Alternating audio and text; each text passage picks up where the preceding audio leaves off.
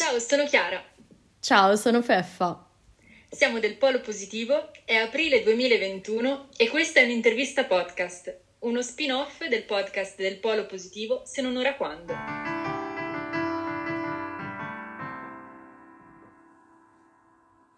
Oggi parleremo, faremo anzi un'intervista molto interessante. Tanto, eh, come forse saprete, eh, io sono di Genova e Feffa invece è di Novara e oggi intervisteremo due realtà delle nostre rispettive città molto distanti per chilometri ma non per intenti. L'idea di questa intervista nasce da una proposta di Feffa durante la nostra riunione mensile di pro- programmazione del, del, nostro podcast. Feffa infatti ci ha fatto conoscere eh, la trasformazione di un'ex caserma di Novara in Nova, che oggi è un centro di aggregazione giovanile e produzione culturale. Quando Fafa ha raccontato questa, questa bellissima realtà, a me si è accesa una lampadina perché anche nel mio quartiere, anche nella mia città, c'è una realtà molto simile e tra l'altro è gestita da una mia vicina di palazzo. E quindi abbiamo detto wow, sarebbe bellissimo farla riconoscere e tirar su quindi un'intervista. Quindi io presento Lucia, Lucia è la presidentessa del, di, della casa nel parco di Casa Gavoglio. Ciao Chiara! Io ciao vi Lucia. presento Mattia Ansaldi, che è il presidente della, dell'associazione Nova, una delle associazioni che gravitano intorno a questo spazio di cui poi Mattia ci racconterà e appunto sono novarese, quindi un po' era bello questo parallelismo tra le due realtà, in realtà avete anche un'altra cosa in comune che è una falegnameria sociale, anche lì abbiamo detto wow, eh, ci sono un po' di cose che, che girano in, intorno. Inizio subito facendovi una domanda e vi chiedo da dove nasce quest'idea, l'idea di uno spazio e una realtà come la vostra, insomma. Allora, la casa di quartiere Allagaccio nell'ex caserma Gavoglio è un'idea eh, del vecchio municipio, cioè del municipio dal 2015 e questa è già la seconda gestione, quindi il nostro ente ha risposto al bando che c'è stato nell'estate del 2020 sempre per la casa del quartiere. E tutto nasce un po' dalla spinta che un gruppo di cittadini di cui facevamo parte anche noi nel 2008-2009 ha iniziato a dare alla città di Genova perché questo posto era completamente abbandonato e quindi abbiamo chiesto a gran voce, ottenuto che tutto il complesso dell'ex caserma che era chiuso passasse al comune di Genova. E quindi poi da quello è nata la casa del quartiere in un piccolo pezzetto di un complesso ancora quasi completamente abbandonato. La storia invece di Nova e della, della, del recupero della caserma, dell'ex caserma Passalacqua eh,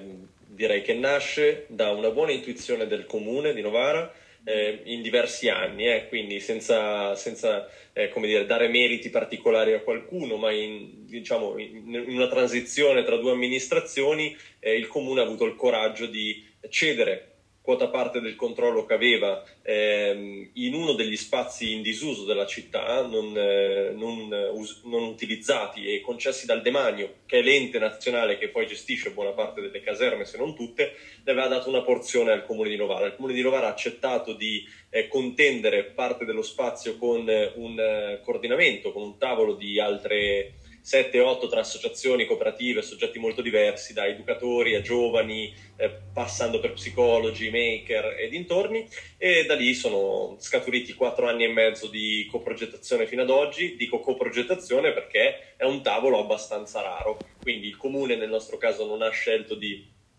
affidare in toto lo spazio alla compagine sociale, al privato sociale, ma di stare al tavolo insieme e quindi è un, ehm, è un, melting pot abbastanza particolare di soggetti di carattere diverso che da quattro anni e mezzo eh, lavorano su questo spazio. Se ci stanno ascoltando altre persone interessate a fare un, un progetto come il vostro, che cosa, dovete, cosa avete dovuto fare concretamente per raggiungere l'idea che avevate in partenza? Ma allora, intanto noi abbiamo costituito una, un ente di secondo livello, quindi un'associazione di associazioni. Dentro all'ente La Casa nel Parco ci sono 29 realtà tra associazioni, cooperative E quindi è un, è un ente bello, bello, sostanzioso e impegnativo da, da, tutti i punti di vista e per partecipare al bando ci siamo costituiti in, in ente, questo significa eh, da una parte mettere insieme tante energie, tante teste, tante progettualità, ma anche un po' come diceva Mattia, co-progettare con eh, l'amministrazione perché la gestione della casa del quartiere è in co-gestione con l'amministrazione, quindi il nostro ente non è da solo, ma ehm, gestisce col municipio. Significa che tutte le decisioni vanno prese insieme, c'è un comitato di gestione, quindi per, per chi vuole fa, intraprendere questa avventura ci vogliono intanto nervi saldi e grande capacità di negoziazione, di coprogettazione, lavoro comune, anche una visione di lungo periodo che in questo periodo per esempio noi abbiamo costituito l'ente durante il lockdown, tutto quanto in modalità virtuale, quindi una impresa da pazzi che però eh, ha funzionato. Ma ehm, l'obiettivo non l'abbiamo ancora raggiunto e quindi parto da questo. La prima cosa forse che ci vuole è, è un sacco di pazienza e, la consapevolezza che il tempo che ci vorrà è direttamente proporzionale all'ambizione e alla quantità di spazio mosso. Eh, Federica prima citava una falegnameria sociale che per noi è partita proprio nello stesso momento, ma eravamo molto consapevoli che la falegnameria sociale era la cosa che saremmo riusciti a fare in molto meno tempo, e molto meno tempo è un anno e mezzo, ehm, per trovare anche le forze, rodarci e nel frattempo sviluppare delle metodologie, dei modelli di governance, de- della- dell'attività di progettazione da realizzare più in grande e più lentamente, per certi versi, ehm, su Nova. Quindi Nova è uno spazio molto importante che ha una quantità di bisogni in termini di tempo, di idee e anche di soldi. Eh, e quindi insomma, la prima, la prima dote che secondo me ci vuole è tanta pazienza, perché le idee col tempo arrivano, i soldi non sono mai un problema, o quasi mai, eh, soprattutto se le idee ci sono e se ci sono le modalità e le capacità progettuali da una parte per fare fundraising, dall'altra parte per sostenere nei modi diversi le attività. Eh, ma è proprio il tempo e le energie. Cose, la, cioè, la, cosa che a me fa più paura, ecco, forse è, la, è, a un certo punto quando i rubinetti finiscono e ci hai messo dentro tanto afflato, tanta voglia, tanta passione, ma magari sono passati 6-7 anni, la tua vita è cambiata, i bisogni non sono più quelli che avevi mappato all'inizio e rischi di aver corso una lunga maratona e di essere arrivato in fondo che la gara era già finita. Grazie. E no, c'è un'altra cosa bella um,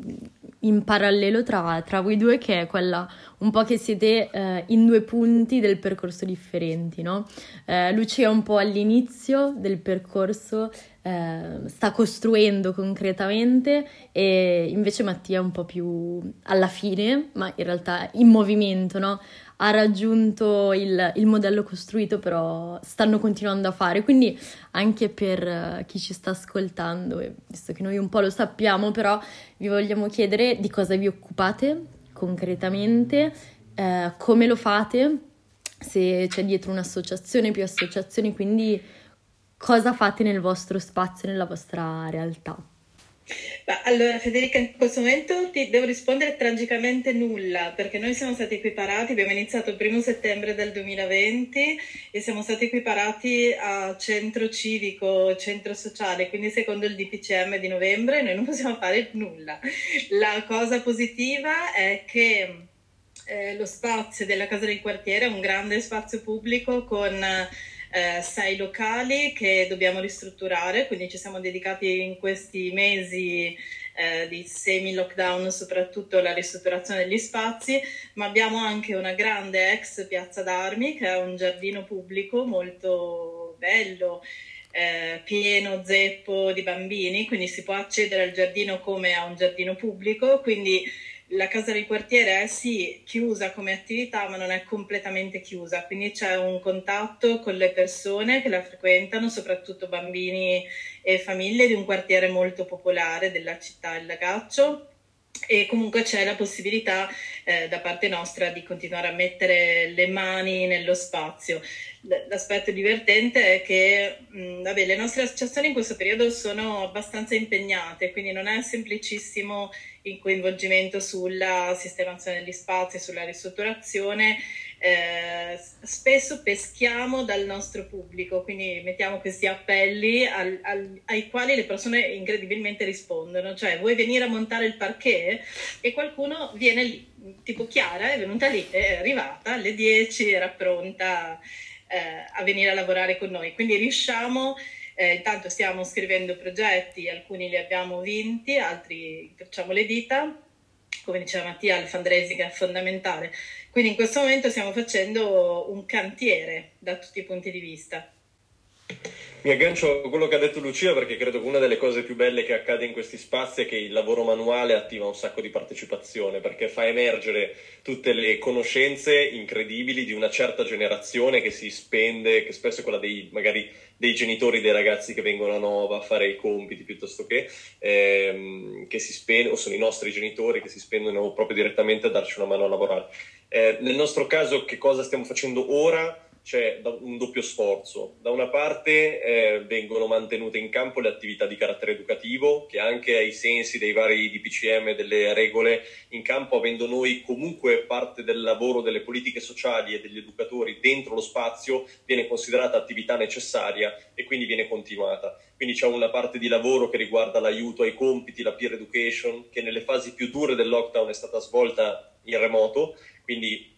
matchavamo, incrociavamo le disponibilità che raccoglievamo online con la possibilità di fare delle video call con i ragazzi per aiutarli. Ora alcune di queste attività vengono, vengono svolte in presenza e c'è una fase di rilancio, nel senso che sarà sbocciata la primavera, sarà che la zona gialla pare essere non così lontana, incrociamo le dita e quindi c'è anche la voglia di provare a mettere in campo una piccola rassegna estiva e quindi c'è tutto un lavoro in questo momento di preparazione molto complicato perché devi andare a capire qual è la capacità di spazio di una stanza o nel cortile quanti ne metti eccetera. Però ci piacerebbe rilanciare quindi da giugno a luglio e un pezzo di agosto fare tutta una serie di attività che in questo momento sono in cantiere sia dal punto di vista della progettazione che dei contatti percorsi formativi eventi culturali concerti eccetera speriamo chiaramente di poterli fare. Saranno sicuramente molto più intimi rispetto a come eravamo abituati prima. Ecco, io invece vi farò una domanda un po' riferita al, al quartiere in cui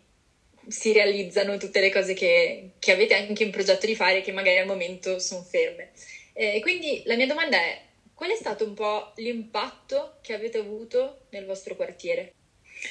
Ma allora, intanto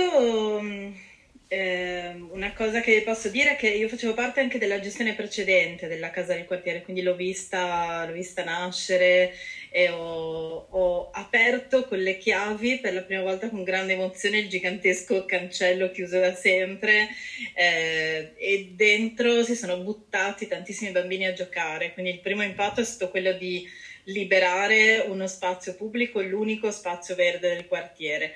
Poi negli anni, per esempio, io ho curato molto la biblioteca della casa del quartiere, è un, um,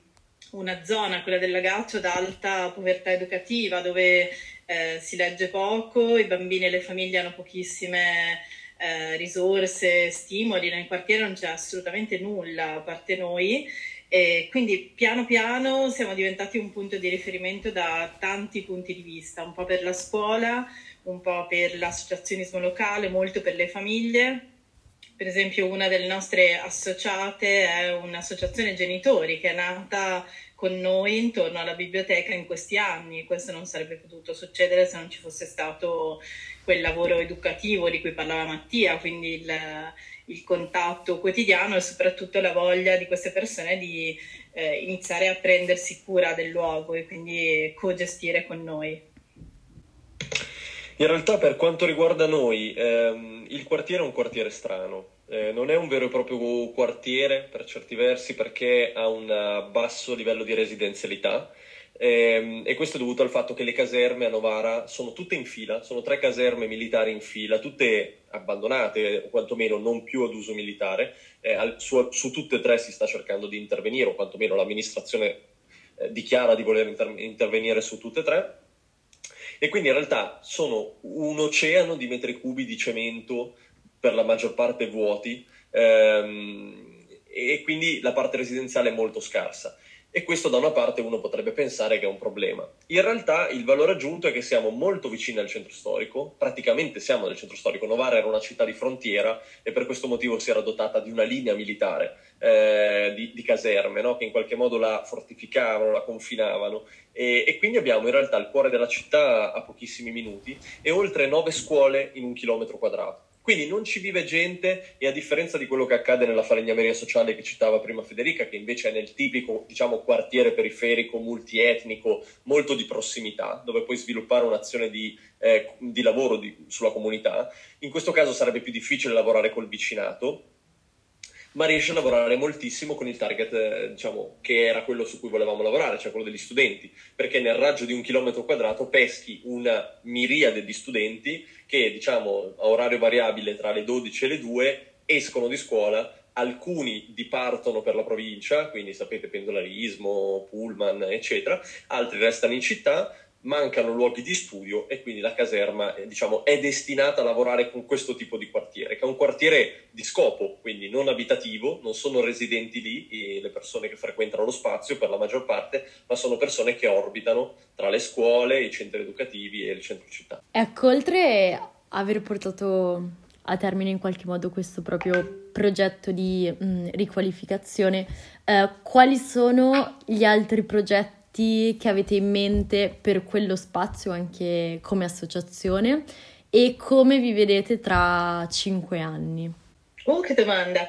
Allora, beh, noi abbiamo uno sterminato programma di attività perché tra le nostre associazioni abbiamo eh, t- tra tutte Legambiente Liguria e Chance Eventi Festival Suc, vi cito solo queste, quindi abbiamo veramente una grande potenzialità tra attività educative, ambientali, di musica, spettacolo, intercultura, quindi eh, appena sarà possibile anche noi, prima non l'ho detto, ma ovviamente stiamo iniziando a, a pensare alla primavera e all'estate, non, non, non, abbiamo nessuna certezza, però chiaramente stiamo immaginando di, di poter ripartire. Purtroppo il il dopo scuola, le attività educative non siamo riusciti a farcele autorizzare, quindi sono state ricomprese in questo stop e, ehm, e quindi alcune cose le facciamo anche un po' eh, in modo informale, lo fa il gruppo genitori, non sotto forma di attività organizzata. Un progetto eh, al quale teniamo molto si chiama Il Parco Dentro, perché una cosa che non vi ho detto è che è in costruzione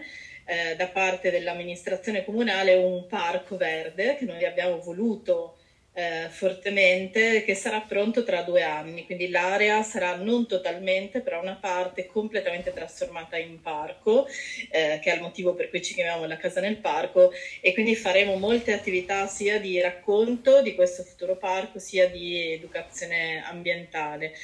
sui cinque anni la nostra gestione ne dura tre, quindi eh, chiaramente eh, speriamo che sia riconfermata, anche perché eh, ci teniamo molto sia nell'investimento sulla ristrutturazione degli spazi, quindi due saranno eh, una biblioteca ragazzi vera, quindi catalogata e se riusciamo anche in rete con l'amministrazione eh, comunale con le biblioteche cittadine, una sarà ed è già l'officina del quartiere, che è l'unica insieme alla biblioteca semi allestita, e poi ci saranno due stanze polifunzionali che possono essere usate sia come aula studio che trasformate all'occasione in qualsiasi cosa serva in quel momento.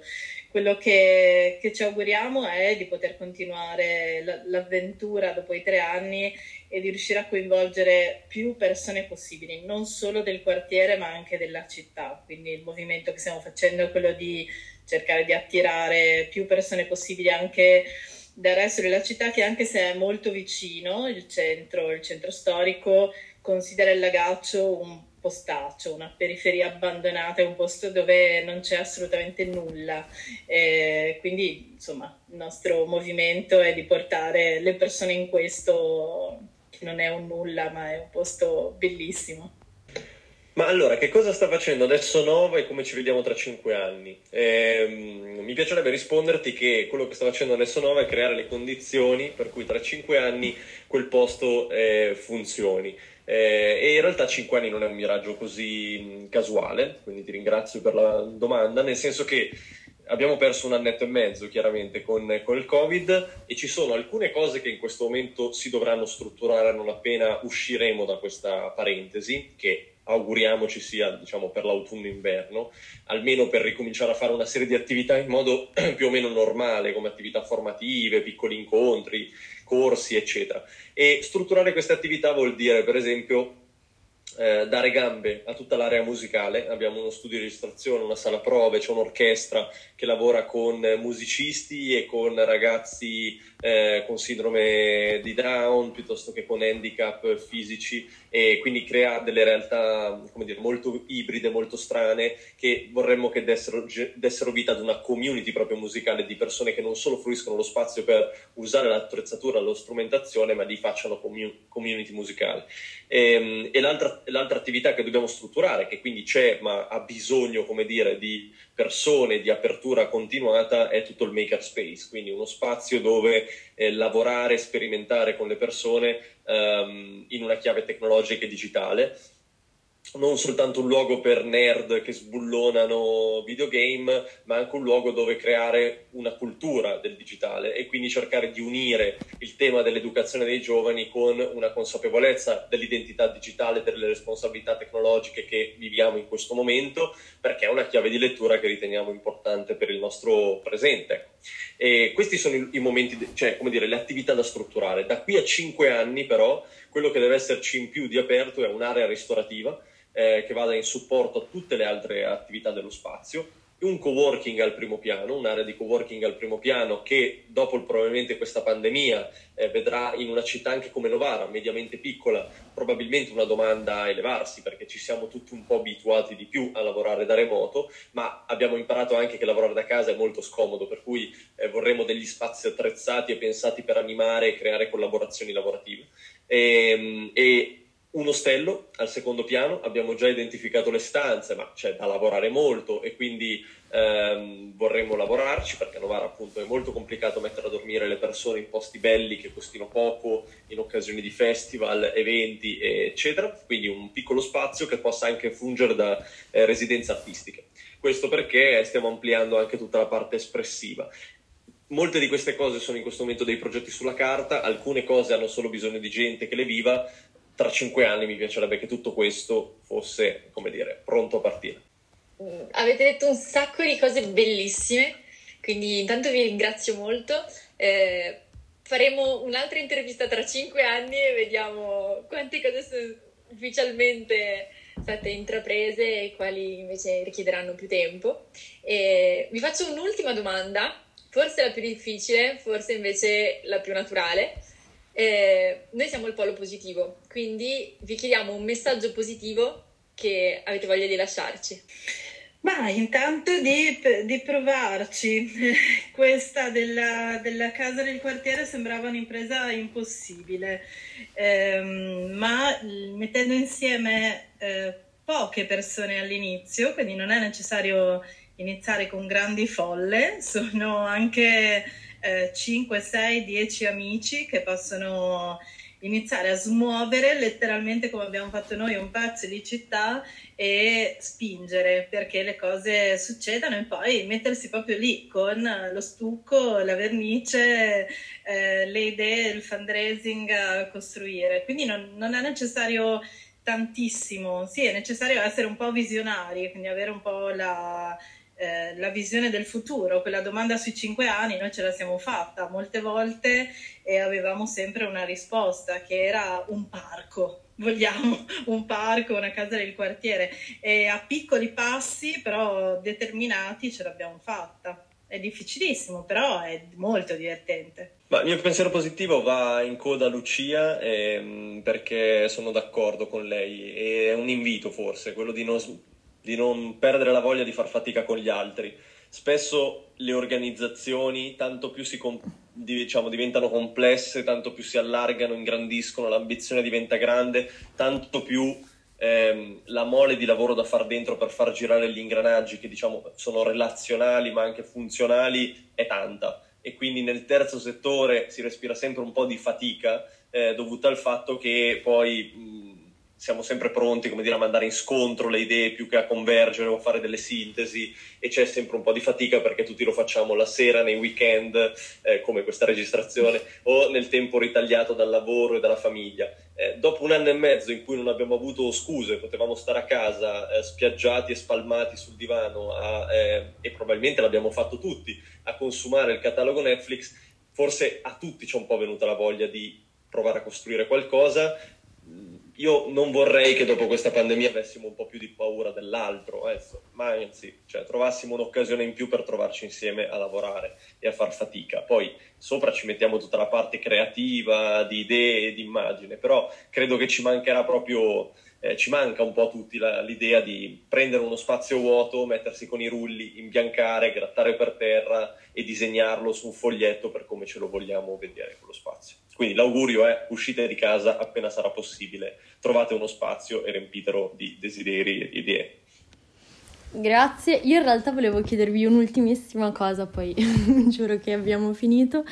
E è una domanda un po' difficile, però vi chiedo se c'è qualcosa che non vi abbiamo chiesto e che invece avremmo dovuto chiedervi, ecco. Bella questa. Ma una domanda che mi faccio spesso, soprattutto quando sono lì a carteggiare il muro e a cercare soldi per questo posto, come diceva Mattia, nei weekend, nel tempo libero, con tempo rubato a, alla vita, è perché. Quindi qual è la motivazione che, eh, che, che mi spinge a, a, fare tutta questa, che ci spinge a fare tutta questa fatica? E, ehm, è la sensazione di ehm, poter mettere le mani nella realtà, soprattutto in questo momento, quindi avere